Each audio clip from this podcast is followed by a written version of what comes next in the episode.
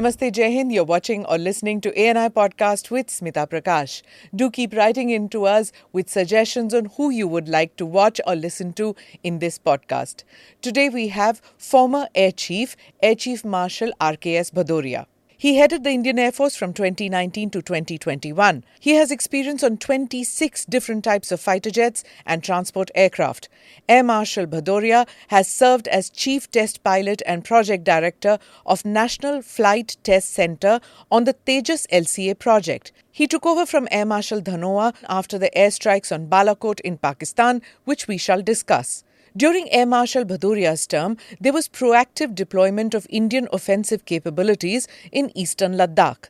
Joining me in the studio today is my colleague and National Security Editor at ANI, Ajit Dubey.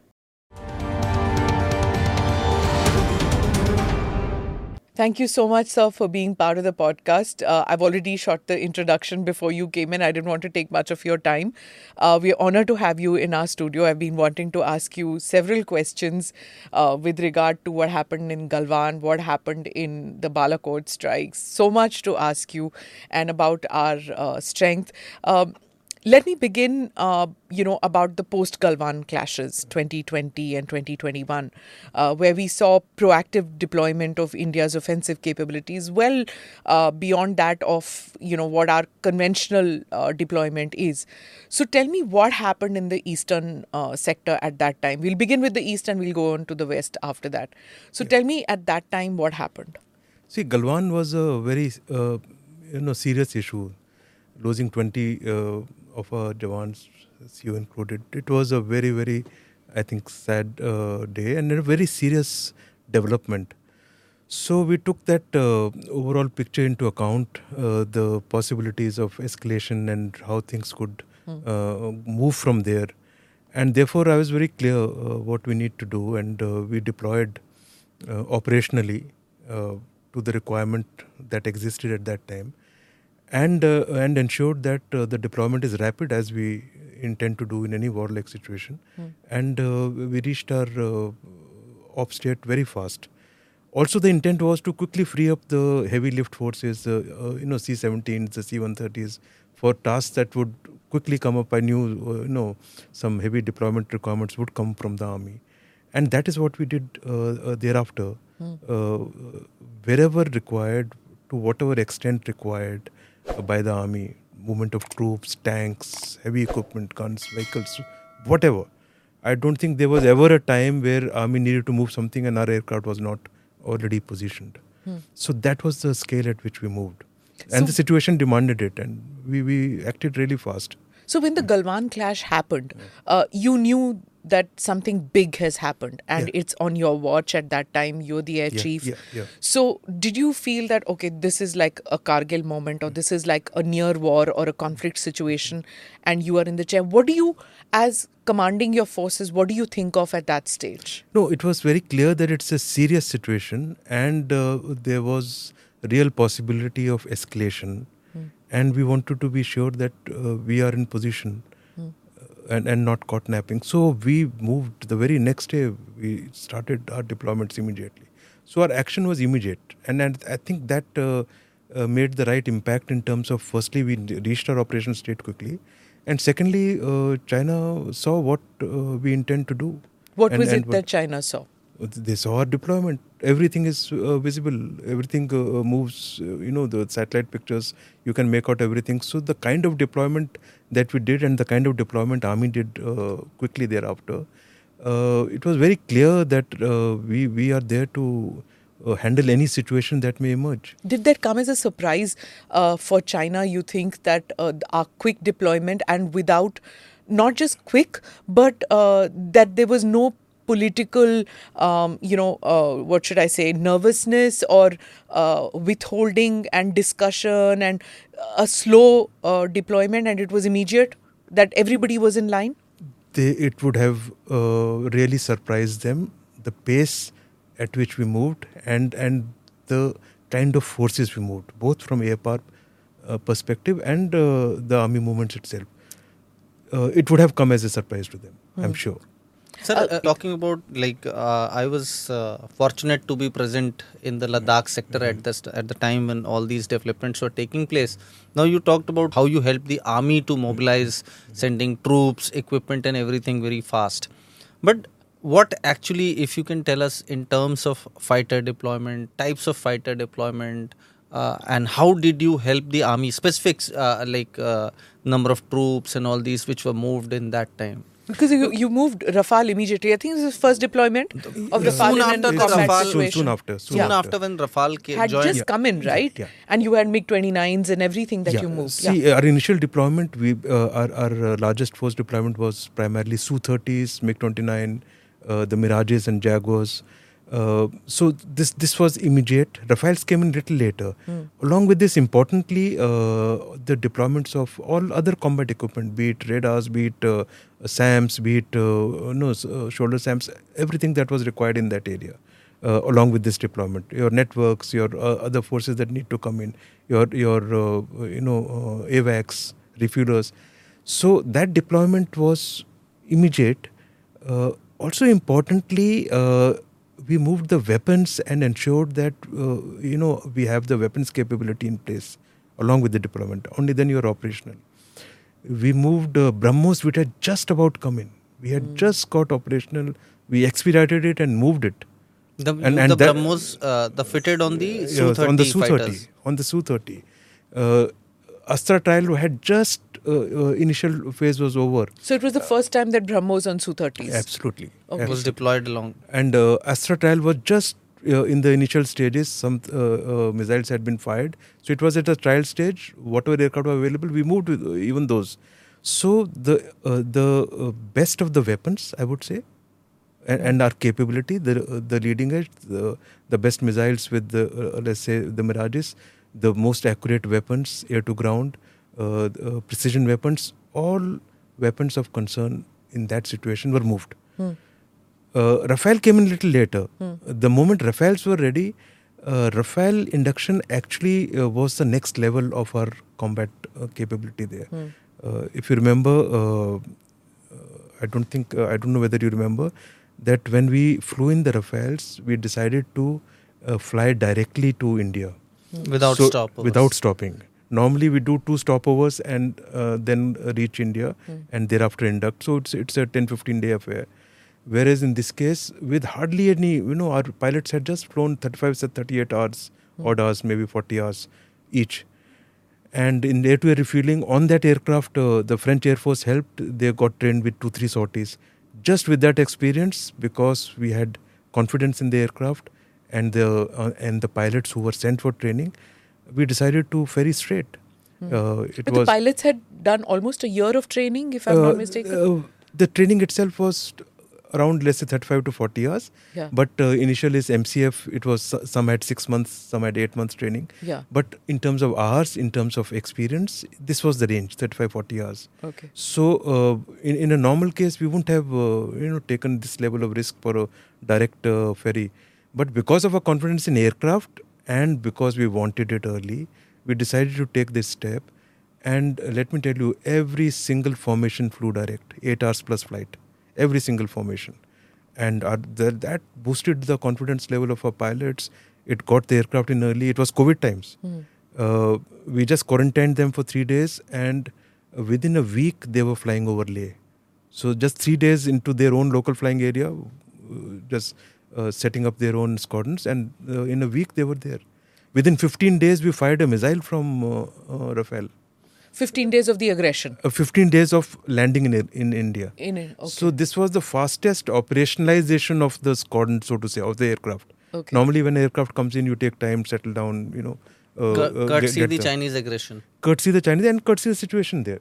Uh, and and this was the cutting edge tech, uh, you know capability that we had. And it must. What was the situation in the sense that you know the the troops on the ground, the uh, the army has always wondered in the past. I guess I'm presuming this what happened in Kargil because I didn't report there, but I've heard that the army always um, has this thing that the air force gets deployed after a period of time because there's been a gap between the ground forces what happens and the, the aggression ground forces the infantry artillery and after a few weeks the Air Force. Here, nothing of that sort happened. no, no, nothing at all. In fact, our deployment is the fastest, uh, and and uh, what normally I think uh, you're referring to is army at times wants that uh, their uh, level of support to their ground forces Should be uh, that faster. should be straight away. That uh, in in the earlier days used to be about after two to three days because when you start a air campaign, you need some time to kind of uh, do the counter air and do initially tackle the situation so that uh, adversary's air power doesn't interfere with their forces. You uh, you know degrade it, uh, attack the runways, attack all their uh, you know VAVPs to be able to control the situation and get a kind of superiority in the areas that you desire. So uh, the larger chunk of uh, support required for the ground forces used to happen after three days. But uh, we have already changed that situation with, because of the kind of weapons available, because of the kind of effort available. I had assured the army that uh, this this is you know history. We would be there from day one uh, uh, in your support requirement too, and and uh, that was another uh, level of change that we had assured them that this will happen from day one. So we would do everything kind of concurrently. Of course, there would be an element of priority and what needs to be tackled. There are counter uh, issues that you need to really address. Otherwise, your army itself will be affected. You need to uh, get the adversary's uh, launch bases, uh, their uh, critical uh, combat assets. You know, you have to hit them early or their ammos. So, so it's all a combination, and and I think today we have the capability to do it uh, more or less concurrently. Sir, uh, when uh, uh, when this entire thing was happening, we know that the army says that we did mirror deployment of. Uh, they had deployed around 50,000 troops, so we also moved moved in around 50,000 uh, troops on ground. But there were a lot of things which were happening in air as well. And uh, looking at the deployment that Air Force uh, made in that area, that that time they had their air bases in Kashgar and uh, the Hotan Air Base and all these places. How was the situation in air at the time when the Chinese were doing aggression and trying to change the uh, status quo on LAC on ground? What was happening on the aerial front at that time, for which you had to deploy, sir? Yeah, you know, uh, in in the uh, pre-Galwan time is what you are asking Yes, initially. uh, th- there was a kind of uh, their deployment for exercise, and uh, normally at uh, such times there is a level of air activity, there is a level of deployment of their air assets, and it was largely similar. It was largely similar.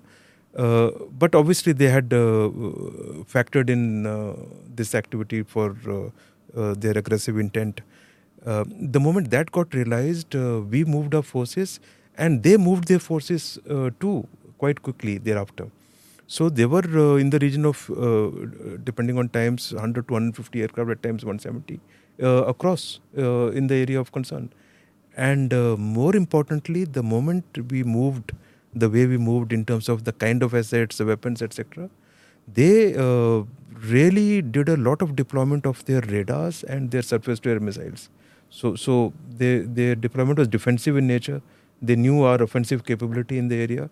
They really started to step up their infrastructure and combat deployment in this area. Is that the reason why they brought in their HQ series air defense guns Of and the. S 400? Of course, they, they, they, and it continued to increase.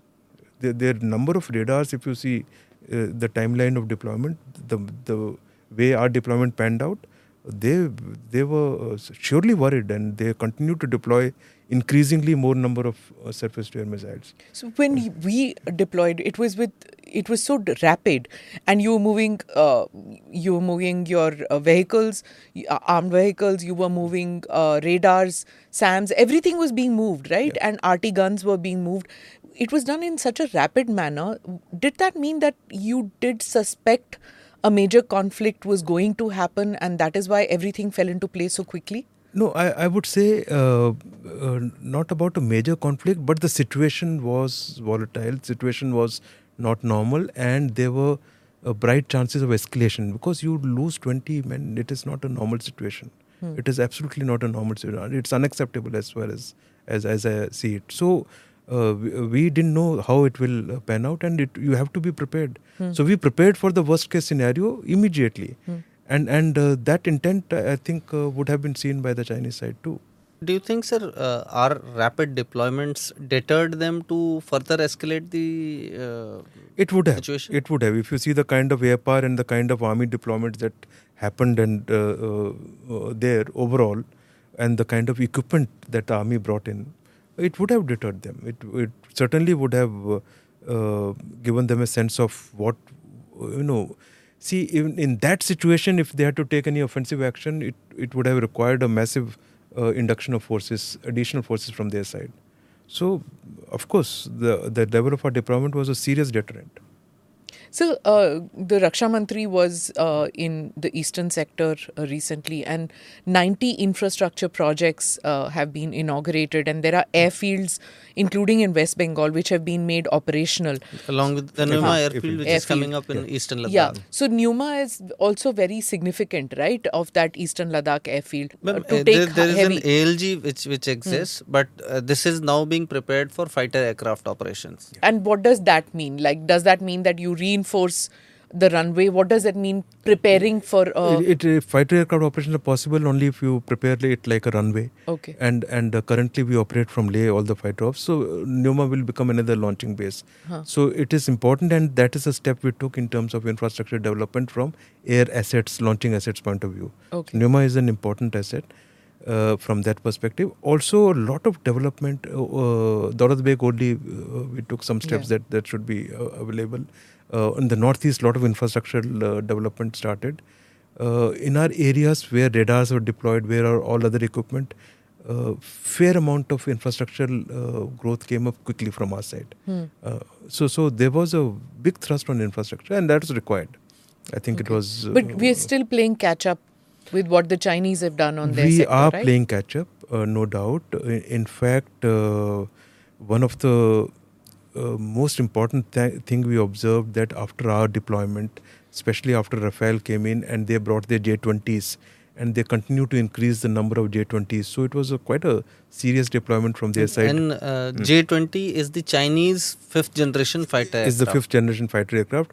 The day we took uh, Rafale there, the next day they were they had J20s there, Hmm. and they continue to increase as our Rafale numbers continue to increase. This uh, Nyoma, which we were talking about, now yeah. this is at 13,000 feet. Uh, 13,000, uh, Yeah. uh, around 13, 13, 14,000. plus. 13,000, yeah. Is it just for defensive purposes or is it defensive and offensive? And is there a difference uh, in the landing strip out there when it is offensive purpose aircraft? No, the it? landing strip wise, it, it, it would cater for uh, let's say fighter operations to a particular load. So you cater for the max weight. Hmm. Uh, so it will cater from offense defense point of view for both.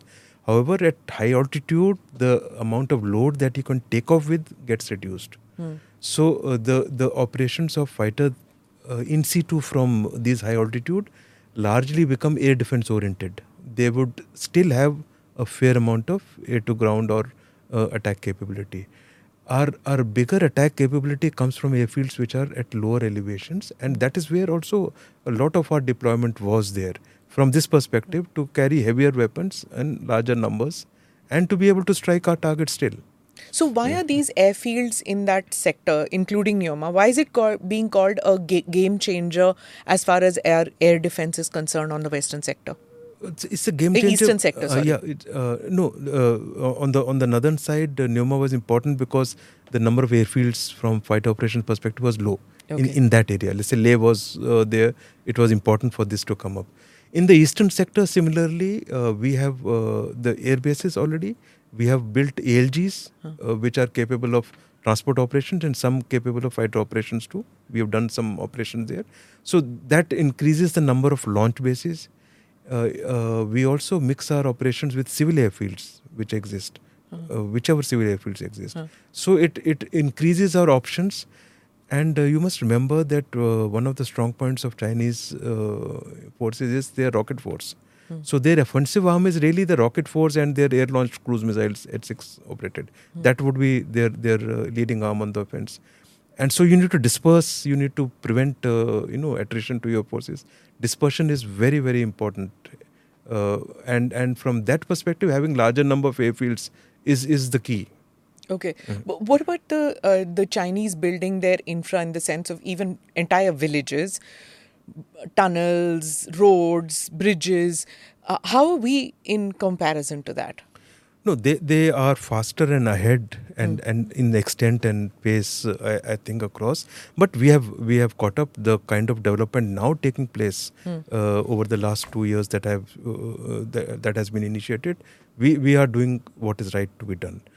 Uh, their uh, focus is in two ways. One, looking at our offensive capability, they started to strengthen uh, their defensive. That means the kind of uh, aircraft shelters they started to make, the kind of tunnels, the kind of uh, protection for their equipment. Uh, there was a huge impetus on that, and that is pro- uh, primarily from our uh, offensive capability, uh, their defensive action. But all other, that means your road connectivity, your tunnels, your your bridges, etc.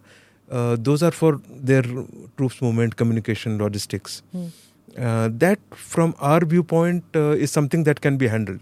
If a conflict is there, uh, we would interdict uh, and, and hit those targets quite easily. Uh, but uh, if there are a lot of aircraft shelters, now hitting 20 aircraft shelters and each aircraft shelter having uh, one project, it, it will take a lot of time and a lot of weapons. So that that's what they were trying to do. So, uh, one question I always was wanted to know is, you know, these these aggressive posturing sorties which are carried out just after a conflict of the kind that we saw in Galwan. We saw their aircraft take those things, then we go on. Has that reduced? Yes, it has. It has. It has. After that, it has. It has continued to reduce, and uh, it is, uh, I would say, near normal now, except in at, at at some times when there are deployments, be it for exercise or be it for some other activity, that it comes up. Do we te- speak to them before conducting an exercise like we do, you know, like commanders talk in on the western sector when when Pakistan does something, India does something, we tell them that this is happening. Does that happen even if, there? if it's a large exercise, it is intimated, but for the normal exercise, it's not so. It's, n- It's not there's so. no need. Yeah. Okay. How do we rank if you were to say the Indian Air Force and the Chinese Air Force? Where do we rank? Uh, you know, aircraft to aircraft terms. aircraft to aircraft uh, this is complicated question. Now, now uh, before we start to rank ourselves you should uh, i think look at uh, uh, one of the us think tanks ranking which i think does every year. And this is the first time they brought us uh, onto third position above china in combat capability. That is another independent body. So this is just just since you asked this. But if you ask me uh, combat capability where it matters. That means uh, the kind of technology and weapons ranges we have caught up. Especially with Rafale induction the kind of missile meteor has come. We our missile ranges are similar our capability to hit is similar. They are ahead in rocket forces the number of cruise missiles. Uh, they are ahead the kind of SAMs and the numbers they are ahead. So in quantum both in aircraft and other combat assets they are far ahead. But we must remember in the area that we talk about, they can bring to bear a certain amount of air power, and we have enough to do, enough capability to counter it to, and to overpower it. Also- so that is important. Huh. Technologically, they have spent a lot of money uh, uh, and, and effort in, in uh, developing uh, new tech. So uh, that is where the gap uh, was there, and we have to ensure that it doesn't increase. So in quantum they are ahead. In some in rocket forces and number of SAMs certainly ahead. But in tech and overall capability and where it matters, we will match them. We will not let them win. Right. So that is. Uh, sir, uh, uh, if there was an aerial conflict right after Galwan, if they had tried to do an aggression, aerial aggression as well, um, what would have been the outcome, sir? Short answer: We would have won. On the air side, no doubt. No, sir. And uh, by that I mean also ensuring that our ground forces are not interfered. Of course, there would be damage. There would be some level of you know attrition. But overall conflicts, to so to say, the air situation, the air, air conflict itself, we would have come out uh, on top. And they showed signs that they know that we won't be able to do Of course, much. they showed signs in the sense they brought their best equipment. They they they really brought in the numbers of SAMs that they did, and we had to kind of uh, make changes to our own plans uh, to uh, cater for that. But uh, that was the situation. We had huge offensive uh, power there, and uh, they were uh, kind of defensive in nature, and their offensive capability was largely the rocket forces and the air-launched cruise missile. The other forces in the uh, fifth generation was also largely defensive in nature. They, it has a good missile. And you had the BrahMos to answer uh, as an answer to uh, the SAMs that they had brought in. Uh, one of the answers. There were other uh, uh, other weapons too, but that was one of the critical ones. So you were in Taiwan recently, and so were your uh, course-mates, uh, NDA course-mates, the former uh, army chief, former naval chief. All three of you at the same time in Taiwan. That must have got the Chinese antenna up. I'm not sure if it did. Okay, I, you, you have to tell me. it wasn't but- just a uh, sightseeing tour, was it? No, it was a think tank discussion, and I think uh, what transpired there can't be discussed here. So I'll leave it at that. a lot of media attention towards that because the the photographs were very enigmatic. But of course, I know that none of you will talk about it in detail. But uh, there was a lot of talk even when um, just before President Biden came in for the G20. There was this whole talk that if there is an aggression, uh, if Chinese troops are play an aggressive role in Taiwan? What will be India's position? And there was a lot of talk in the American media, but Indian media was kind of silent because nobody will talk about that here. No, I think uh, from what I read from the uh, news article itself, there there is thinking on as to of all the options within the MOD, and and I'm sure they are This kind seized of of war all the possibilities. yeah. And uh, yes, you look at all these issues. So this kind of wargaming is something that is uh, commonplace that Yeah, happens all the time. It's bread and butter. I'm sure the ministry is aware, the defense services is aware. They, they are doing the needful. There is no doubt. Right. So I'm going to move towards the uh, western sector now, uh, western neighbor rather.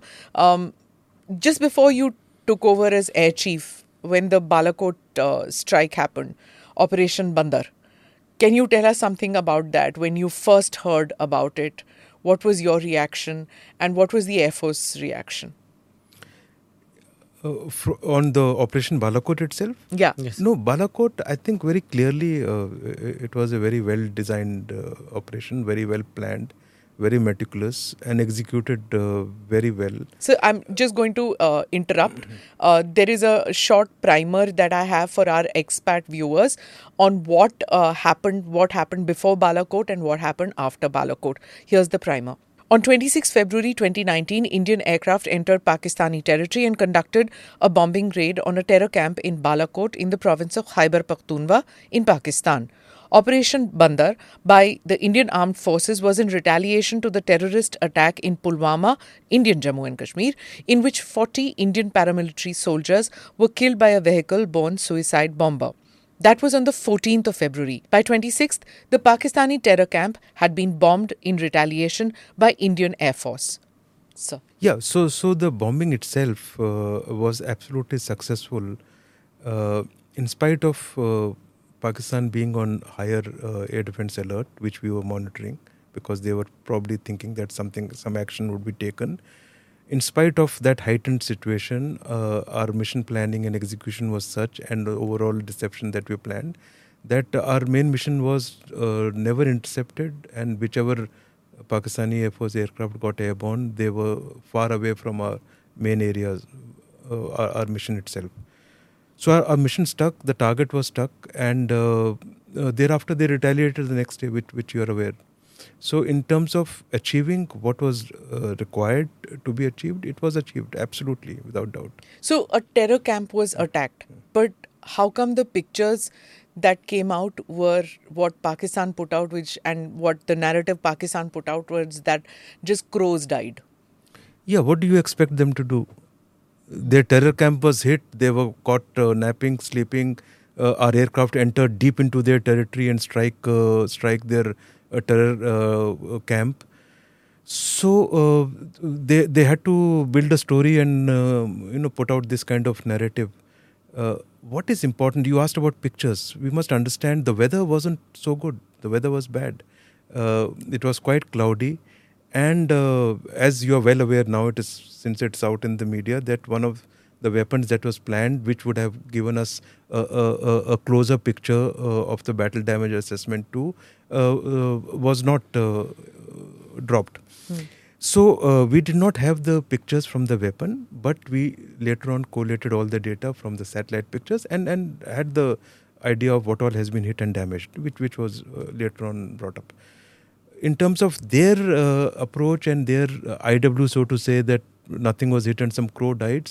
If the only the crow died, uh, why didn't they take the press and everybody to those uh, buildings the very next day? Hmm. They took them after about 40 odd days. Uh, and that too, not the buildings that were hit, it was some adjacent buildings. If you remember, uh, you know, the details that came out.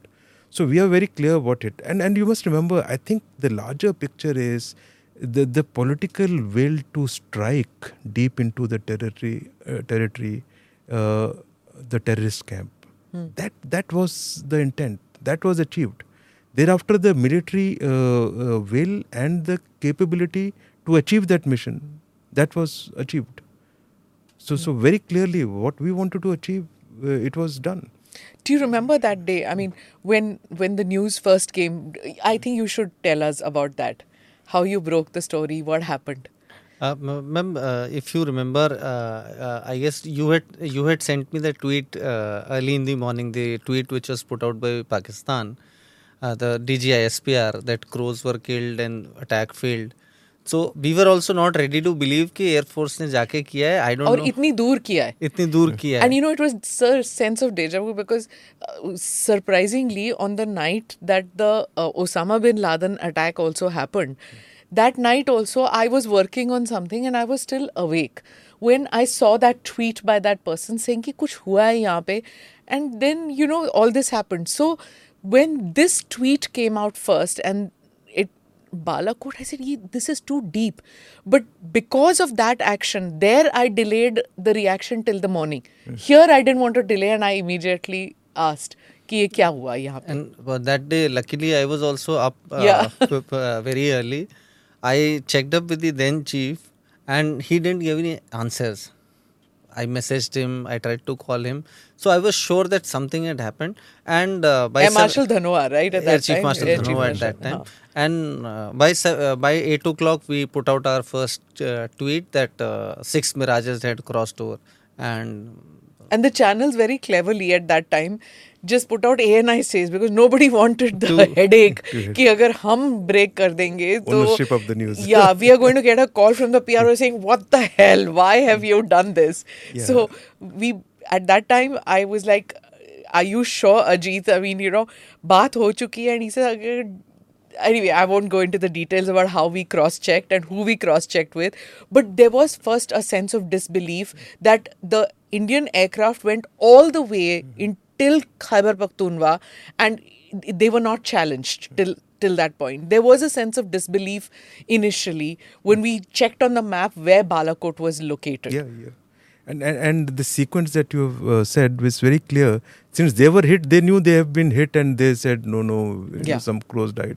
Uh, I don't know how they counted the crows, but uh, uh, when the mission lands, there is time to fly back. The aircraft are in different locations. You quickly analyze uh, what happened. You debrief, and then the uh, the the facts of the the strike and the achieve result reaches headquarters, the boss, and then he would kind of brief uh, the ministry and and uh, put out, and it would take a certain time, and, and that is what uh, the time this timeline was.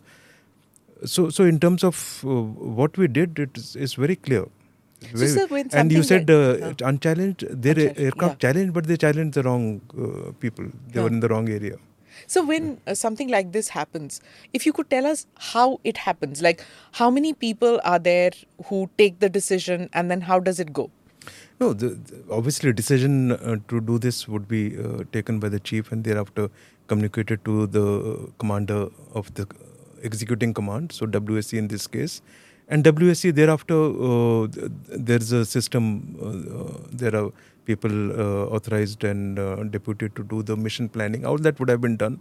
It gets all checked out. That would have been done earlier itself before the decision. But the decision is taken as a political decision, isn't it? The i- of course, of course. And The- the- then to strike is a political decision. Okay. Absolutely. Uh, the- Okay, that's why I said On the advice that was the, the- starting point. Was the political will to strike a target so deep? Okay. Uh, it is not normal. Uh, after seventy one, this is the next time that we went. Even in Kargil, we didn't cross. Hmm. So, so uh, this this was the I think uh, more important aspect of it. That if you do something like Pulwama, this is what you get.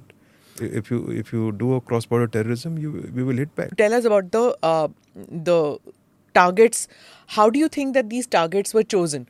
That the target in Balakot, it was one target, or there were two camps. How many camps were? No, there was one camp essentially, and the, uh, some some targets were chosen within that camp, and the choice of uh, camp and target again, it's it's a, is a decision which is taken with due consideration uh, of and uh, involvement of all agencies concerned. And So- since Yeah. JEM had carried out the suicide attack, uh, so their headquarters. Yeah, I, I won't go into how and why, but obviously all inputs are taken, and it's a uh, again a decision which is cleared politically that this is what is to be done. wouldn't it have been easier or safer or without much of consequence or even operationally to choose targets say something near the border like 50 kilometers 100 kilometers Yeah, uh, but- but- but but- in punjab but, but- to go to kpk was a big decision right It was a decision, and it was the intent that was displayed that we would hit you anywhere.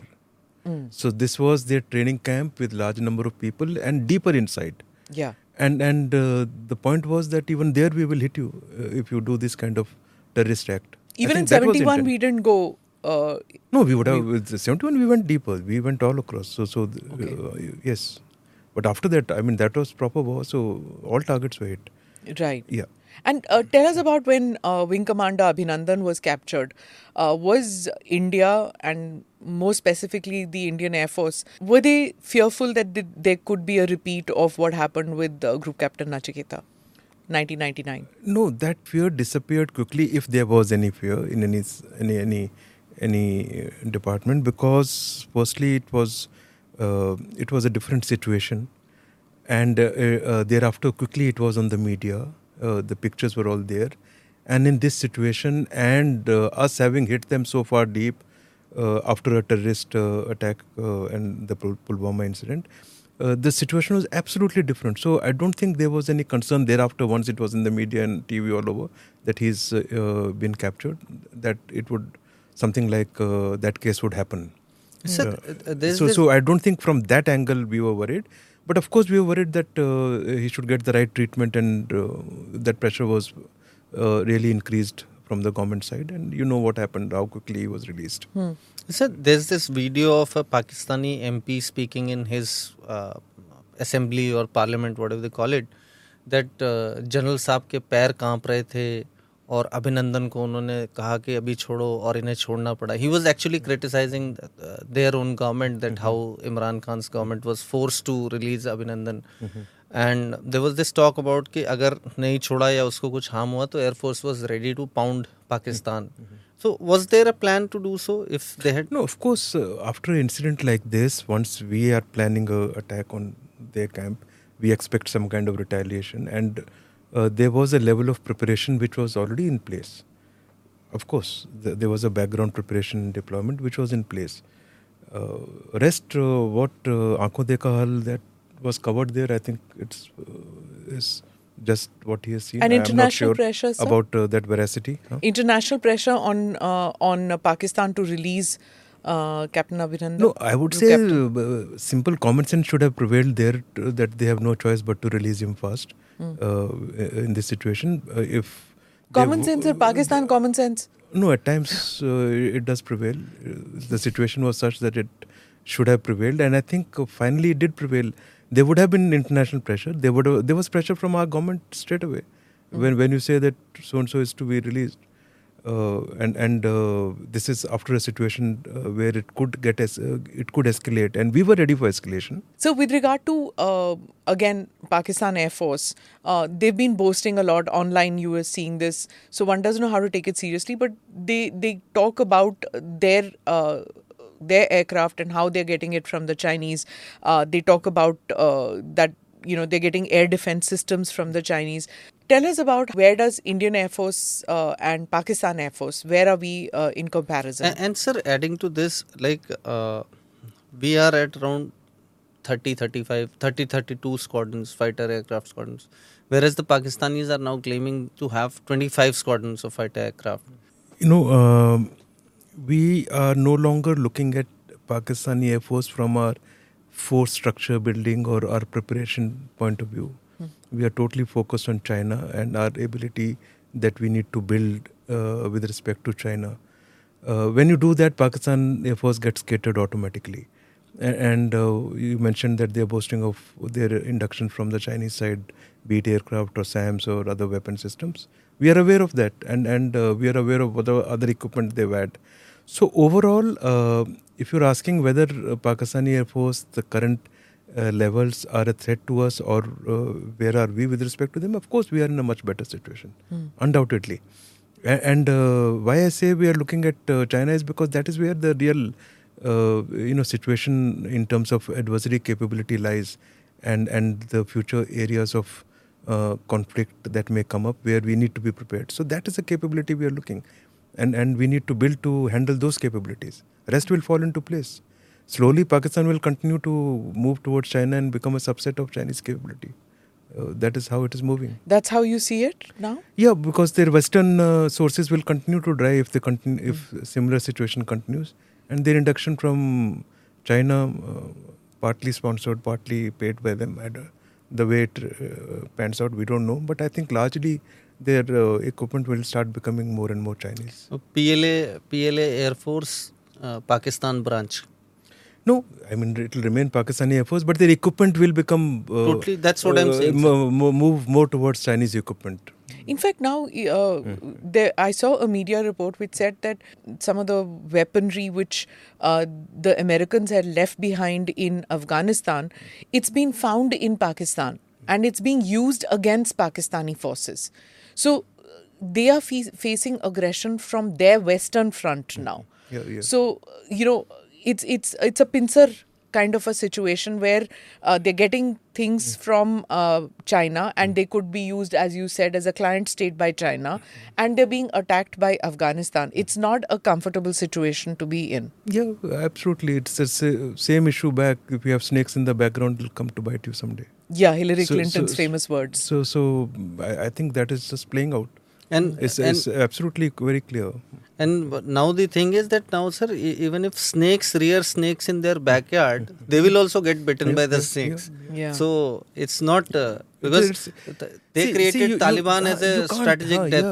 Yeah. I think this realization should dawn. You can't, uh, you know, uh, have strategies dependent on, uh, you know, supporting terrorism and uh, uh, non-state actors or whichever way you put it, and depend on them to do your, you know, you know, first line of activity. So this is something that will continue to bite them, and we know the state that they've reached. Part of the reason is these kind of And sir, like uh, on this, ba- the next day of Balakot operations, the Pakistanis boast that they they deliberately did not enter the Indian airspace and fired missiles at India and returned. They call it the swift retort. Uh, but they, they they they decided against. They say we deliberately decided against entering Indian airspace, even though they fired fired missiles at our bases and all. So, uh, how do you see that? Was it a good operation or? No, see, Swift retort, they had the initiative. And and in this much, as far as this issue is concerned, that they did not enter airspace, more or less correct. Uh, Was it deliberate?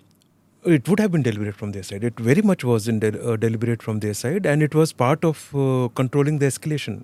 Uh, th- this would have been, I mean, common sense did prevail there, and they didn't take uh, any action which would have escalated it further, which was very clear. Firstly, the number of targets that they attempted to attack and the kind of weapon used. Uh, the fact that we reacted in time and opposed their uh, this this mission, uh, their uh, it would have disrupted their attack plan. The weapons didn't hit the target. There is also a thought process that they were actually attacking a smaller target, so that again it doesn't uh, escalate. Possibly uh, true. So overall, they, they could not hit any. of course, none of the targets were hit.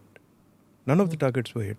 So, as far as we are concerned, we, uh, you know, disrupted their attack plan, and uh, these were weapons released from distance. What were the uh, the targets that they could have attacked and would have been uh, would have resulted in a full blown no, war? they, had attacked uh, uh, army targets in, in that location, but uh, those targets again, uh, the nearest target to where the bombs hit, were not the, the the very very important targets. If they attacked the headquarters there, if they attacked some more serious uh, uh, target, it would have. Of course, we wouldn't have sat quite after that. no. So- was so, there a uh, plan of action ready? Do you think that uh, if if we were we ready uh, bluntly were we ready for a full blown war. No, no, I won't say a deployment because if we had deployed for a full-blown war, it would have shown. Yeah. It would have shown. But uh, full-blown war, uh, even they were not deployed, Hmm. so they would take time too. So it, it's not an issue. It's it's not a uh, So there was no amassment of troops on the No. border from both sides. from both sides. And if that had happened, that would have meant that post Balakot, we were ready for a full blown war Yeah. or even a, a controlled conflict, though I think that term doesn't exist anymore. Yeah. There is nothing because I think even the Russia Ukraine thing was supposed to be a controlled small conflict and it And didn't it's happen. It's been going on for Yeah, year and Yeah. a half almost. Yeah. No, two the- years almost, The yeah. important issue is uh, uh, that they didn't hit any target. If the, any significant target, army target was hit Hmm. or any other target, and there was damage, loss of life, we wouldn't have sat quiet. Thereafter, we would have taken action, Hmm. and they knew that. So, so uh, one is our, our uh, opposition to their um, uh, mission uh, uh, disrupted. Second is they, to my mind, didn't choose any very significant target, and that is just an escalation control measure. the narrative war sir i want to come to that because it's it's a bugbear that i have that as far as the narrative is concerned even if today you open up uh, and you check on the internet about what happened in balakot indians indian social media will always say that it's a victory but if you see the international media they keep quoting pakistan and they keep saying indian forces admit or indian forces claim that this happened but there is, there is no proof that a terrorist camp was hit. So I think on the narrative front, uh, India was playing catch up, or India was trying to uh, do something without having absolute proof. See, narrative wise, because they were hit and they uh, we went deep inside their territory, hit a target. Uh, it is it is not a this thing that they can take easily. So they were with their back behind the wall uh, towards the wall to be able to quickly, uh, you know, build a narrative uh, which is different. That we were not hit, only uh, you know, were killed, and and uh, this happened.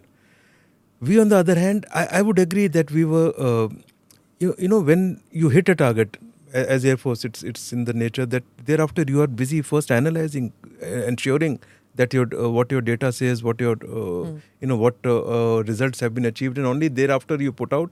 That too, you put out an official tweet or not put out. It's it's a matter of uh, environment situation, what you really want to do. Uh, in this situation, uh, I would say, uh, in the hindsight, yes, we could have been much more proactive in our in our countering of such uh, information war. It was done, it, little belatedly, but it was done.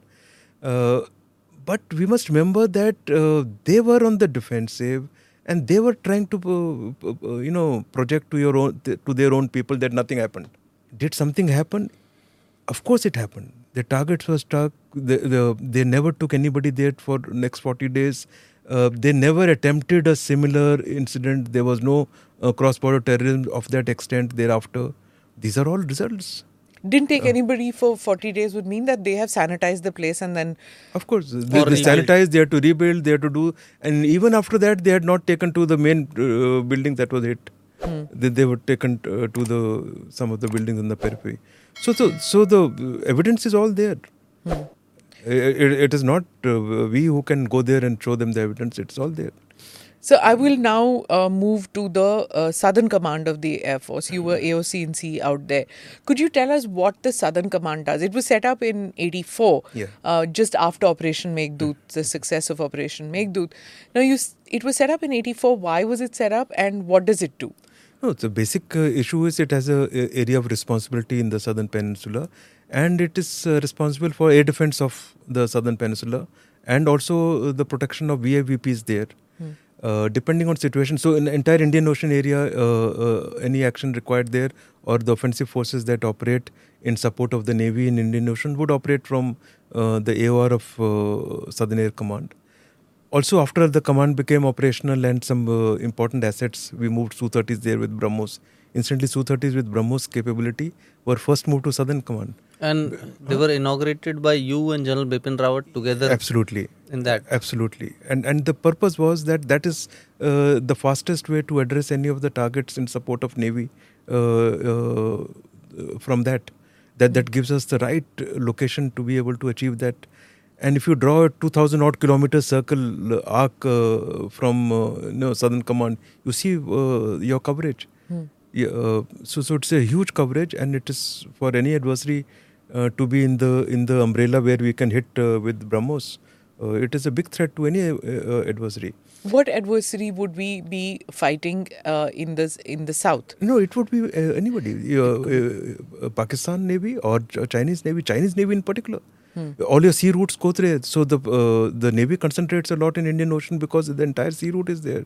And especially So- with Hamman Tota and all that which is Uh, coming up. absolutely. So so uh, you, we we need offensive forces there, and uh, the entire support to Navy from uh, uh, anti-shipping uh, point of view, Southern Air Command is very well uh, uh, positioned, and uh, the next best position is Andaman Nicobar, where also we uh, position our offensive assets. So Southern Air Command had a good role, and uh, it's a very good reach. You know, it oversees the Indian Ocean. It, it is virtually, uh, it can look over and control entire uh, offensive capability there. So and tell- and, and Ah, you uh, carried out a lot of uh, exercises when you were uh, in Southern Air Command. Yeah. Uh, I remember uh, during Gagan Shakti, uh, the Southern Air Command, Command aircraft with um, BrahMos. Uh, that time, I guess it was simulated that they were uh, they had gone long deep into Indian Ocean to carry out the simulated strikes. And Absolutely. those were quite Absolutely. We demonstrated with Su 30 with BrahMos uh, the reach, kind of reach that can be there. The pilots practiced it. Uh, there were a lot of uh, exercises with other uh, navies of the world. There was an exercise with the US Navy uh, with the carrier. Uh, there was an exercise uh, with the, you know, um, the British Navy. So there were many exercises that were executed from Southern Air Command In the- uh, in in the recent past, last Right. uh, two three years. So you've also worked on the LCA project. Tell us about that. You Oh, were a L- test pilot, right? Yeah, There- yeah. yeah. I, I was on the LCA project as part of the uh, project team, uh, the Hmm. test pilot team initially. Thereafter, I was the chief test pilot. I was also the, uh, you know, program director uh, from the flight testing, national flight testing. Uh, LCA from um, the perspective of indigenous development in the field of aviation, I think was our biggest achievement uh, of the last two decades uh, in technology, in industrial capability, in, in the aviation field in particular. And I don't think uh, uh, this is recognized that what has LCA done to our industry and not only to the defense forces in terms of capability. Uh, it is a huge uh, uh, capability when you're able to uh, do composites, when you're able to uh, integrate all your latest sensors, weapons, uh, when you have computer controlled systems, uh, when you are able to uh, build aircraft in this combination. You know, uh, aircraft normally, if it is a heavier aircraft, bigger aircraft, it's easier to design and develop. A low combat aircraft is tricky, and uh, that was well achieved. Uh, in its class, it is one of the best in the world. Let me tell you, and I'm not saying it because just because I've flown it. Uh, you know, thereafter, uh, once it was operationalized, once the air-to-ground weapons and air-to-air missiles were checked out, uh, it has proven itself. Sir, uh, on this point, I want to ask you about. Uh, I remember when you were uh, in uh, the office of Chief of Air Staff, uh, most of the people credit you for the signing of the Rafale contract because I remember you and the then Defense Minister Manohar Parrikar were quietly working on it, uh, moving it ahead, and got it signed. You were the deputy chief at that time, and uh, uh, for our uh, listeners and viewers, uh, the deputy chief of air staff in the Indian Air Force is responsible for the procurement of weapon systems for the entire force, modernization of the force. So uh, that was a very that was a project which was very close to your heart. But you were also behind the uh, LCA Mark 1A project, uh, uh, the 83 of which you uh, and uh, Mr. Parrikar got cleared. So, uh, tell us about that experience, sir. Uh, How did it happen? Because as far as I, I know, sir, there was a lot of reluctance to uh, go ahead f- with it. But You know, uh, Rafale, firstly, since you mentioned, it was very, very important capability induction that was uh, far overdue. And uh, uh, it got complicated because the previous uh, negotiations had stopped after the government uh, intervened and brought this intergovernmental agreement possibility. So, this as head of negotiating team, I was the head of negotiating team. Uh, securing this contract and negotiating it properly was very important, and and so finally it was achieved, and uh, that's how the aircraft got inducted. And when Galwan happened, it was the game changer. It, Mm. You know this uh, this capability there was just in time, and it made so much of a difference in capability. I think LCA was equally important. Uh, uh, you might not know that initially, uh, before Mark 1A was uh, envisaged, actually, uh, after initial 40 LCA, uh, Mark 2 was to have gone in. Uh, that got delayed uh, for uh, reasons of, you know, it continued to get keep getting discussed uh, with the industry and Air Force, and uh, the decision itself was not crystal clear, not implemented. So the Mark II, uh, at that time, the way it was seen that time did not happen. And we were again, you know, with only 36 uh, Rafales, we were going to be very tight on numbers, and we decided to go in for Mark 1A, which was a, a small add-on to the basic LCA. Basically, air-to-air refueling, a better weapon, you know, um, uh, or uh, software-defined radio, or uh, a, a better EW. So, so uh, and and uh, radar, AESA radar. Overall, it was a small addition which will come in quickly. That was, uh, and uh, my attention to 83 was as much as wa- was for Rafale, incidentally, and and we ensured that that finally happened, and it got into, it is under production now. And uh, how much uh, did you? How much support did you get from uh, Mr. Parrikar? No, we we had all out support, absolutely all out support.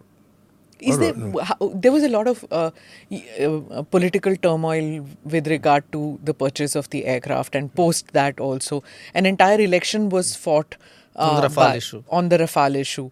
So, what does it impact on the Air Force? How does it impact at that time that could this become the Bofors? And Air Force is saddled with that. Bofors was an army thing. If Rafale, if those allegations had stuck, that means again purchase of any aircraft after that would have gone under cloud. What do you, as Air Force, uh, you know, how do you deal with it at that stage? And and since you had dealt dealt it with personally, you were uh, very uh, you played a very big role in getting the clearance for the aircraft as negotiating team head. What was going through in your mind when all these allegations were flying around? You know, I must tell you, since I know all the facts, those allegations could have never stuck. Absolutely not possible. You know, the basic thing was that it's a higher price it's uh, than the previous contract. Uh, it was part of a joint statement which uh, Honorable Prime Minister signed that uh, uh, cleared uh, after his visit that the price will be lower than the last negotiated price. That that was uh, a diktat to us. It it was our guiding principle. There was no question of you know having the final cost even a rupee higher than that. Absolutely no question. And finally, the cost that we established that should have been the cost of the uh, previous uh, uh, you know process that was on. With entire unanimity in, in the entire team you are aware that some members had put in and this also was had become part of the narrative of the people opposing this uh, induction and saying uh, laying allegations uh, that there were conflicting views within the team and they were not you know they were, of course some members had put up some concerns but on the issue of what should be the price there was complete unanimity and we went below that price uh, by, by a significant amount. So there was no question of this sticking that the price was higher. Absolutely no. And let me tell you again cag uh, in their audit they were very very thorough very ruthless in fact in terms of the kind of details they uh, went into and uh, we had to convince them and and finally they were convinced. The final price that they came up and ours was very very close very close. There were minor things that they didn't agree but very close. Uh, on price issue one more thing uh, you know because it was intergovernmental agreement we went uh, away from a normal process. In our defense procurement process you normally put escalation as a fixed value so that you have a fixed contract amount. Fixed contract amount it doesn't vary we said no uh, looking at inflation um, uh, in that area where aircraft is going to be made uh, we would go in for a uh, you know calculated rate of inflation there are formulas which are there and we went in for that Uh, because it was an intergovernmental agreement, it was possible. This is the first time we have done that uh, in this kind of contract, and we have saved close to one billion just on that decision. Hmm. One billion finally. Uh, the actual figure would have gone higher than that. I don't know the latest. I have not done a calculation, but roughly because the inflation remained in the 1.2, 1.45 uh, uh, kind of range. If it was a fixed rate contract, it would have been at at least 3.6 percent. Imagine over a period of six to seven years what it does Hmm. uh, to to the cost. So these were the uh, uh, uh, you know actions we took to ensure that we get a good price. All other issues, you know, that were And- made and in sir- allegations were absolutely without basis. That HAL's back, was broken and No, no. HAL's uh, HL was part of uh, negotiations. They they were the ones uh, who had got stuck uh, on the issue of uh, two three issues that were finally not resolved. So they were part of that. So th- there was no question of uh, that happening. And these 36 were just flyaway. and offsets also. That also came under. Offsets uh, at that time uh, it was just uh, in fact uh, the amount of offsets in this, this project were higher. That was another achievement. That was another uh, you know dictate from the government too. Uh, that uh, offsets will be uh, more. And uh, that time to lay allegation that offsets uh, will not be done or was not proper is not correct. Let the offsets uh, be delivered. Thereafter, those And, decisions and can you're saying, sir, that uh, we saved one billion dollars in this co- contract for 36. Of course, if because just because we went in for a variable uh, uh, inflation, uh, and and in fact, uh, if I remember correctly, CAG in their report also uh, commented that yes, this this is uh, something that should be looked at. After initially there were just uh, too many and, and questions on this, This was the first as to why you have done this, but finally, uh, just imagine 3.6 versus an average of 1.3 odd percent. It's- and so this was huge also the first time that a serving uh, uh, three-star officer was uh, appointed as the head of the negotiating team. Uh, I don't know whether it's the first time, but it was my first time.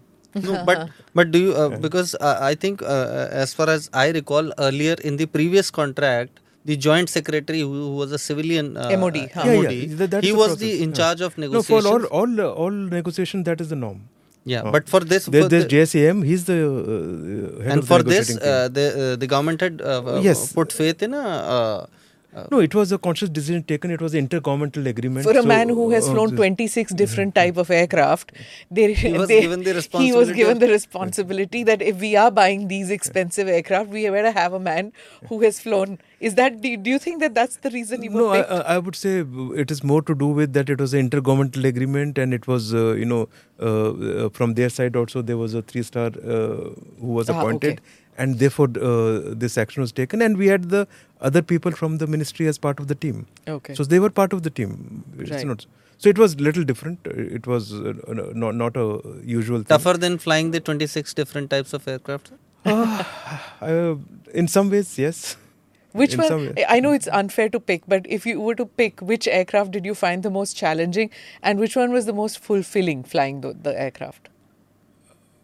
Challenging uh, i think technology wise the uh, more the technology comes in that becomes a challenge to to be able to use it to fully. Hmm. okay uh, when i flew the rafale i, I i've done Yeah. uh, the conversion to even flew the fighter rafale and that is technologically way ahead. And so technologically it's a bigger challenge. But from flying perspective it is much easier to fly. Uh, th- there's a range in between which was not technologically so advanced and uh, uh, you know you had to do a lot as pilot for example jaguar th- that is a bigger challenge to fly uh, Because it's heavier. w- no no not question of heavier there are too many systems too many operations to be done Okay. and then uh, i would say on the other side even su-30 you need to know a lot and to be able to utilize all your systems so it's just a question of training it, it's not a real challenge i would say Do you miss your flying days? of course You do. Yeah. Okay. Yeah. I'm going to go into. and and and I continued to fly as chief. I've uh, practically flew all the fighters, uh, Hmm. most of the types, even as chief, because that was my way of connecting with the field. I remember, uh, um, I must uh, talk about this, sir, because I heard it from, uh, I, I guess I had even told you. source nahi dena. Uh, no, I, it's not a source, ma'am. It, it was very sweet of uh, General uh, Rawat. He was the CDS at that time, and sir was the chief of air staff. So, uh, sir would uh, visit the air bases uh, he would go in the morning and come back in the evening, attend meetings of uh, CDS and all. So once he said, uh, यार ये ना तो ऐसा लगता है जैसे इसने MiG twenty nine रख रखा है भतौरिया ने और सुबह उससे जाता है और शाम को वापस मीटिंग्स में भी आ जाता है so it was kind of a compliment the type of flying he would do as a chief so Yeah. That was the image he had no, uh, it was my way of connecting with the field. In fact, I flew most of the transport and air types too. Hmm. And uh, you you fly with the unit, you know, in that Yeah. one hour more than you can know in six hours in that unit. Yeah. Also, you uh, tend to get a s- sense of what's to be done next. Hmm. Uh, first is what do people need, what else, and what next can happen. So you're a Uh, second generation fauji. What, as when you looked at the OROP, uh, what was your uh, reaction to it? Do you think that it's it it is something that is going to uh, deter people who are from fauji families to go into that or not? I'm a fourth generation fauji. Fourth generation. I'm sorry, I thought second No, gen. fourth generation. Fourth generation. My, father was in the Air Force, but my grandfather in the army, my great grandfather in the army too. Oh, Uh, so great grandfather World War One, grandfather World War Two, father from all other uh, wars from 62 to uh, 62, right, 65, 71. 71, and after that I took over. goodness. Okay. So, so it's not a war where we, our family wasn't there. Uh, on the OROP, I think uh, uh, you know what has come out. I don't think there is a concern from that angle at all. It, it is something that has uh, you know that was required. Uh, that was uh, the kind of aspirations of the retired community, and that has been uh, achieved. Uh, what needs to be done more uh, in terms of what follow-on action, etc., that will happen in its own course. Uh, Sir, uh, there's this uh, there's this uh, political comment on the issue. There's uh, that uh, the OROP uh, it favored the officers more than uh, the Jawans. The officers got a better deal than the Jawans. Do oh, you no, think no, that? leave the politics out of it. But I think uh, there is nothing like that. Uh, uh, there are some kind of, uh, you know, some some areas where such thinking or agitation is there. You know, some combinations. But uh, there are two, three issues. One, the committee that looks at all these issues looks at everything in its totality. They are financial experts. They look at all these issues. Secondly, uh, it's not a question of disparity at all, or something was done more for officers or this. These are absolutely uh, vitiated comments. What is important is that there are some anomalies which have which have got left out, which which are still to be resolved. Those have been identified. They've been taken up. Those are under process. So so uh, th- those are kind of recognized. Okay, these are issues that need to be resolved, which which is uh, which has been taken up and and uh, some of the things are understood by uh, the veteran community some uh, at times i find that are not understood in its own perspective or it, there is just a, uh, a kind of impatience that it is still it has not happened okay What about the Agnipath scheme? Uh, do you think that you will be able to get uh, quality manpower from the Agnipath scheme as far as the Air Force is concerned? quality manpower wise no issues absolutely no issues and if I, I would say as we go forward once this uh, uh, scheme uh, stabilizes we would have a regular uh, you know uh, system wherein after the initial you know 4 years uh, that happens 25% of the people who remain in the service would go through next level of training. Our our, our problem is that uh, most of our equipment is highly technical in nature. So the technically trained uh, manpower is, is is the issue. And that needs to be factored in this new scheme and that is uh, that will get factored. So it's not an issue uh, from the basic quality point of view. In fact the quality might improve because uh, you know the uh, more qualified people may want to come in uh, get exposed to this try out uh, whether they would like to continue work for the initial period of engagement and thereafter take their own choice of going out. So it works both ways. We would select the best 25% and they would have a choice to also uh, look for a change of career option. So i don't think quality would be an issue. And and this will all settle down. Right. and Uh, we must remember the services once uh, uh, uh, you know uh, something is taken up, the, the leadership uh, ensures that it will succeed. Uh, the, if there is a there is something to be sorted out, if there are issues to be uh, reorganized as far as training is concerned, uh, duration or or the type or the aids of the training or whatever, it will be taken care So I of. guess the presumption is that due diligence would have been done on on such a big project because it means like literally lakhs of uh, men and women who will be inducted in some way or the other in the next uh, couple of years. So some kind of due diligence would have been done before this project was launched, right? Of course, of course. Th- This feeling that due diligence is not done is absolutely untrue. Uh, uh, it was discussed for nearly a year and a half uh, or more, in fact. Uh, so, so there was a lot of discussion, lot of options. Uh, uh, how we would do what what are the options three year option four year option five year 50% you know 25% so so th- this was all uh, pros and cons were discussed. A lot of effort uh, went behind it. And i do i have no doubt it will succeed. Sir, uh, mm, uh, I know personally uh, when you were uh, you took over as chief soon after uh, General Bipin Rawat, uh, the late General Bipin Rawat, the first CDS of the country. He took over as the first CDS of the country, and I remember you were the first one uh, to have uh, given a bite that the Indian Air Force you assured full support and backing to the office of CDS uh, created by the government.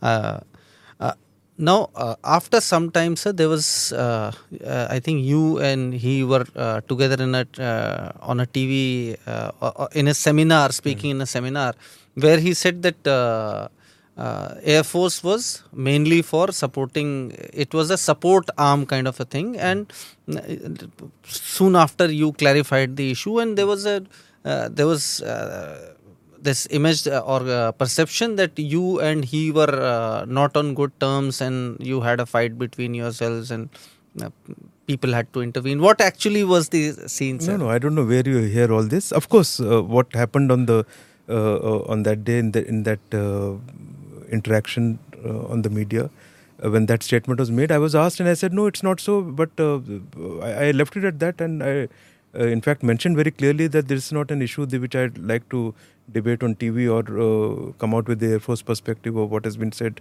uh, on TV. Whatever we have to say in terms of uh, what the Air Force uh, issues were and what needs to be taken care of uh, was in our internal discussions uh, between the three services uh, with CDS and uh, uh, in writing too.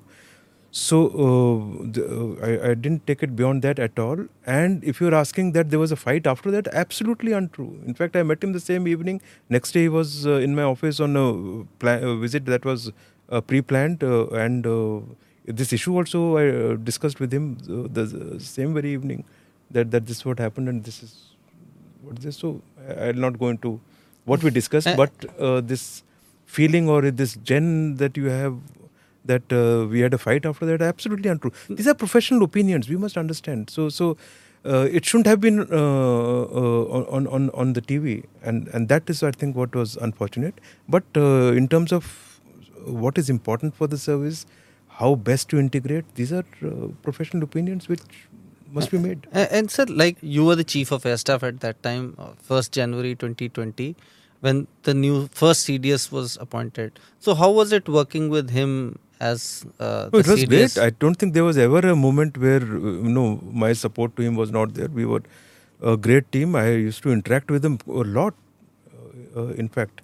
And uh, uh, I, I don't know what your information is on that, but as far as I am concerned, no i uh, my there- information there- is there- that it there was is- अभी तो there hit was- list में हो गए uh, हो। there, there was there was full uh, uh, support from our side, and when we've uh, you know discussed and sorted out so many things, so there, there was never even after this we, we discussed our opinions clearly, and thereafter uh, continued uh, forward. Sir, is there a pecking order among the uh, chiefs? Of course, you will not s- say it, but can you hint towards it? Is there the army chief more uh, senior to an air force chief to a naval chief to how? Is there a pecking order? I wouldn't say same? pecking order. There's a protocol of, of who stands where in terms of depending on requirement and this thing. So so that is there, and there is a seniority. Uh, uh, both are well defined. So there is there's no dispute in that. What is more important kind of a thing comes in simply because uh, for most civilians and you see the Republic Day parade पहले army आती है फिर air force आता है फिर navy आती है even the bands come like that so then people tend that is a protocol sequence so it's just protocol yeah yeah it is not yeah, seniority yeah. even if the air force officer was senior to the army uh, army chief uh, this would remain so th- that's because why there's a protocol and there's a seniority because the army uh, is senior in terms yeah, of service seniority absolutely. it is well laid out i don't think there is a right uh, concern there or uh, angst there. No, no angst, but just just curiosity Yeah, uh, yeah, yeah. would be there. कि senior कौन बनता है? Not in terms of years, Yeah. but in terms of uh, pecking order. yeah. Like for example, Rashtrapati Bhavan से जब गाड़ियाँ निकलती हैं, तो it's CDS and after that army chief. So why is that? Is just that that's a tradition, that's a protocol. yeah, that's all. this protocol is well laid out.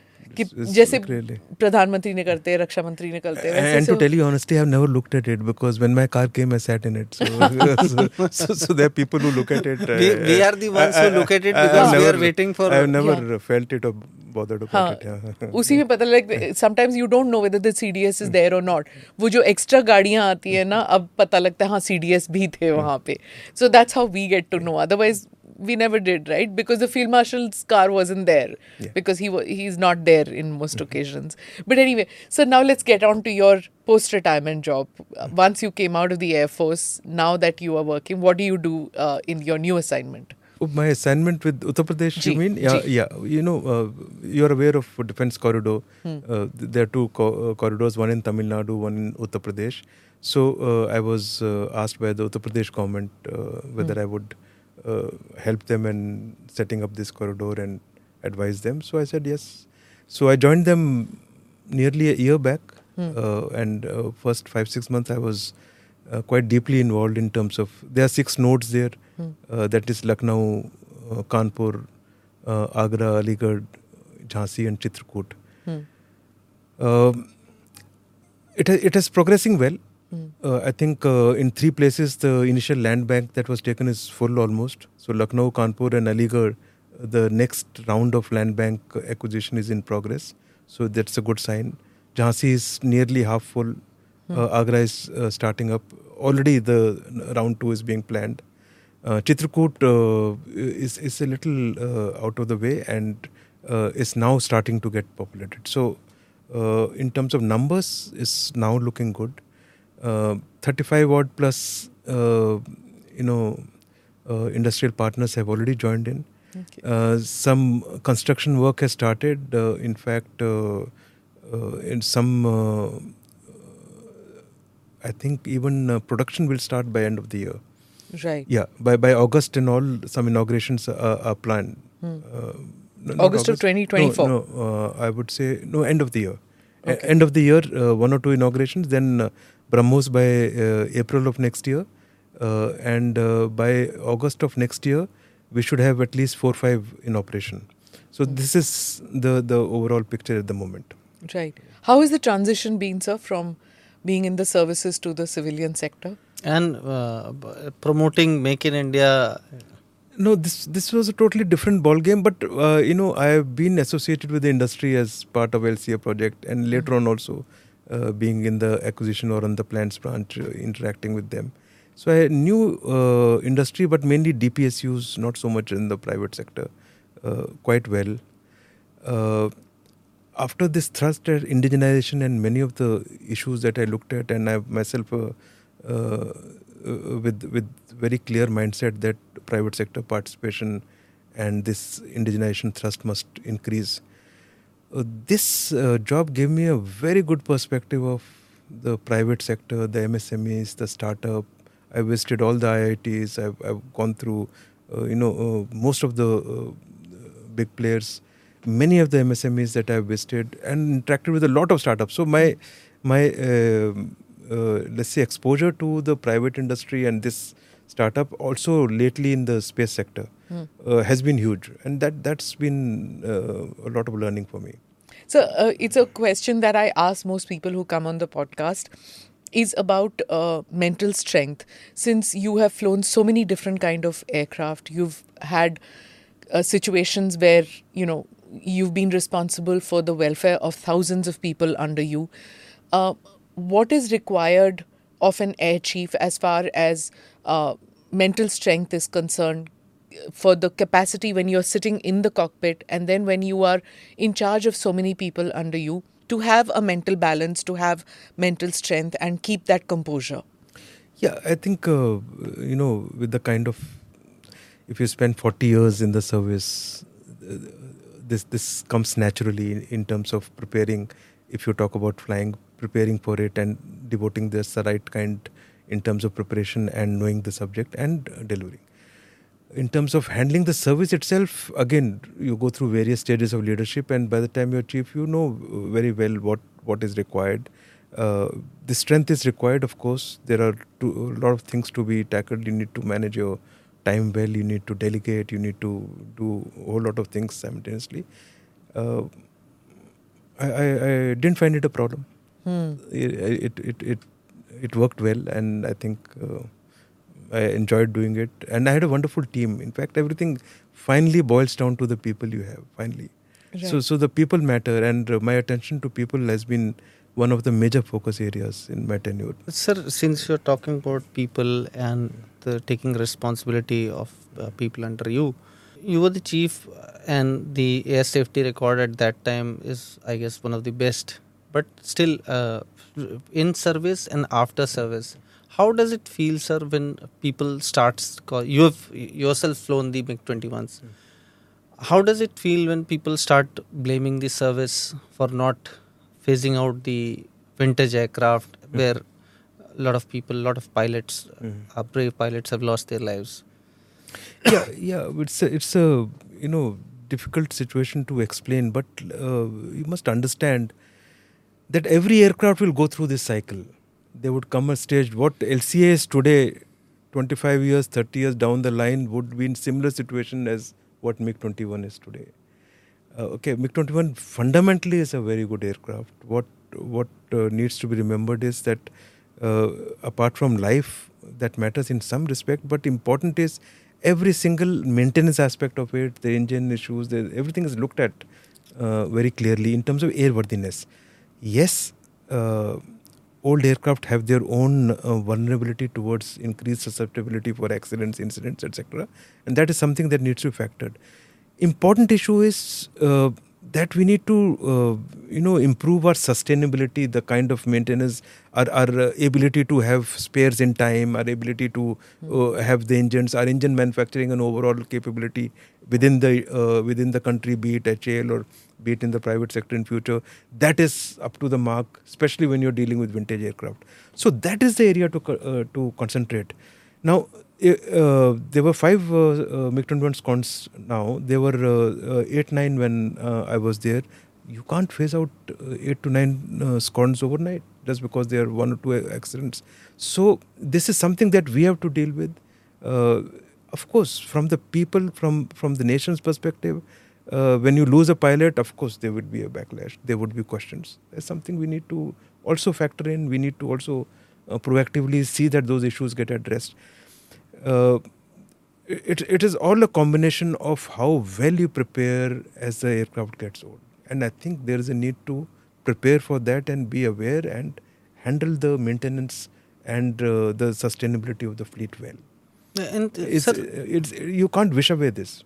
Every aircraft will go through the cycle, and we are not a you know very rich country where we can afford to just uh, you know overnight uh, stop some 200 aircraft and go in for some new aircraft not possible. You think, sir, uh, that uh, this situation of the MiG 21s having to continue for so long, do you think the uh, inactivity in terms of modernization or procurement of new aircraft, we lost a decade around 2000 and post that? Uh, uh, almost 15 years 15 16 years when we didn't even decide what we were planning to do uh, um, is that inactivity or uh, inability to take a decision also responsible for this yeah situation? yeah all that all that counts all that gets factored in you know if you delay your uh, new inductions uh, you uh, get a delayed induction after you put a contract in place uh, what needs to your induction gets delayed by 2 to 3 years uh, for example the su-30 induction if you see from original timelines to final timeline that we got all that finally boils down and and all this impinges on your ability to uh, deinduct a fleet uh, faster. So you need to uh, we're going through life cycle uh, you know life extensions. We uh, go in for additional overhauls etc etc so if we have inductions in time if we have a faster process in procurement if we have a uh, and and all that will happen if you have more and more indigenous aircraft. The mom- the moment you have a you know import involved the life cycles as such are higher The costs are higher, life cycles are higher, life cycle times of spares are higher. So this is a problem which was complex because of all these factors. It will naturally start reducing the moment you have all the indigenous fleets coming in. You will have, uh, you know, the supply chain which are mostly indigenous. They would, still be external.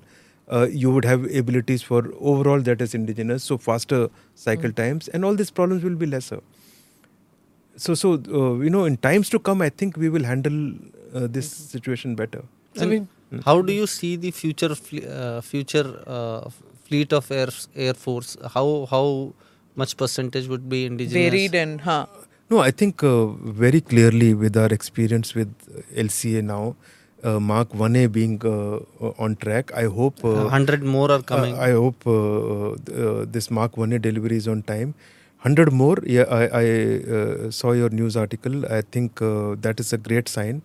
Uh, but I, I read it as Mark 1A. I think we should look at Mark 2, unless Mark 2 is delayed. If Mark 2 is on time, it would be a good time to straight away go to Mark 2. Uh, uh, I, I don't know the Air uh, you know, uh, view on this. I've, I've not read, neither discussed. But I think uh, 100 more is a great idea.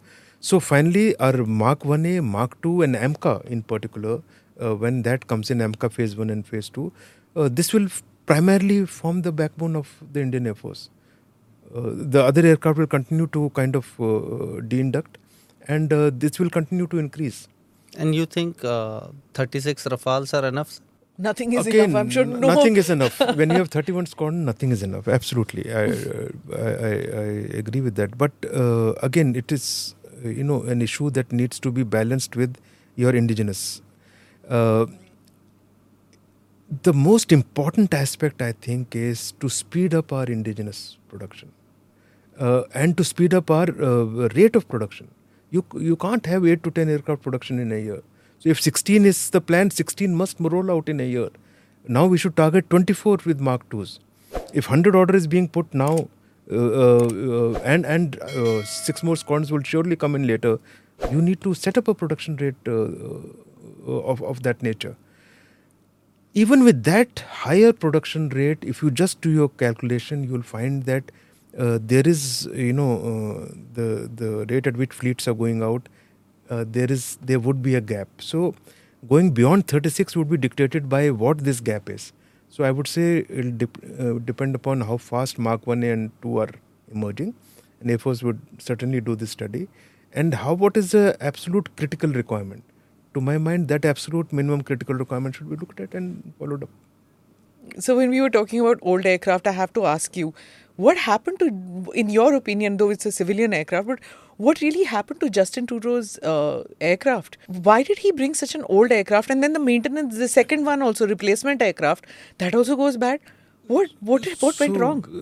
Uh, I think the stars were wrong because uh, uh, you know technical uh, malfunctions can happen anytime. It is it is uh, it should not happen at that level. But for it a head- not, yeah, head of state Uh, uh, but but at times it does, and uh, uh, normally you uh, what we do is we have a backup aircraft at all yes, times. because and it would was so that strange be that done. uh, Huh. Hmm. Air India One, uh, when uh, Prime Minister Modi went to Canada, Air India One was there, and there was some technical problem, and there was there was a spare aircraft. Absolutely. And uh, we flew in the spare aircraft, uh, which was real uh, Khatara because it's Khatara in the sense I shouldn't use that word because the Prime Minister flew it, but uh, and there was it was f- flight worthy, but. Uh, inside the plane, because it was a spare, it was one of those which nobody thought there would be any need, I guess. So inside it was not configured for the Prime Minister because otherwise, inside Air India One Yeah. used to be a separate uh, cabin for the Prime Minister. That day there wasn't because this was the spare which was being used. But there was there's always a spare, and we are a developing nation, and even we have that. And here is, uh, you know, a country which is like so far developed. He was flying such a Buddha aircraft. Why? we are far ahead of what where we think we are. Okay. We always have a spare, and we always cater for this. And So such an old aircraft for a prime minister. They have to address it. They have to address it's it. It's time they address it.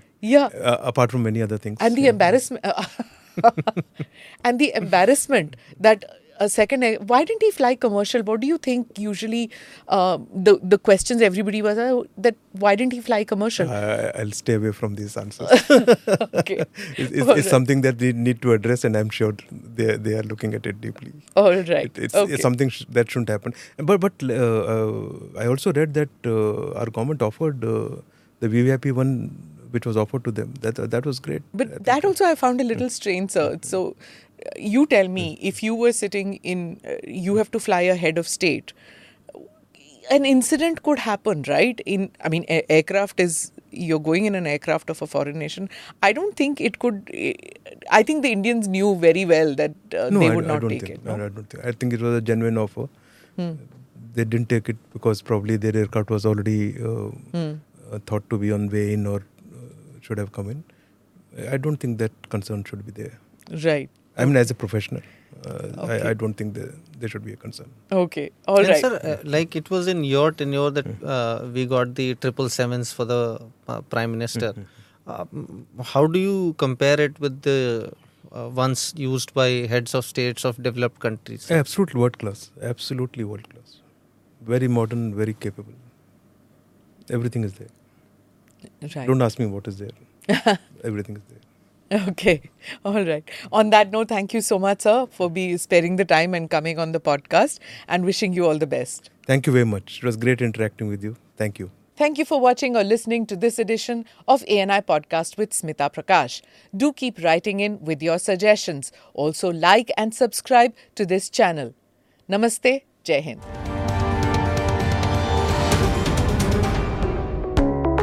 Click here to watch the previous episodes.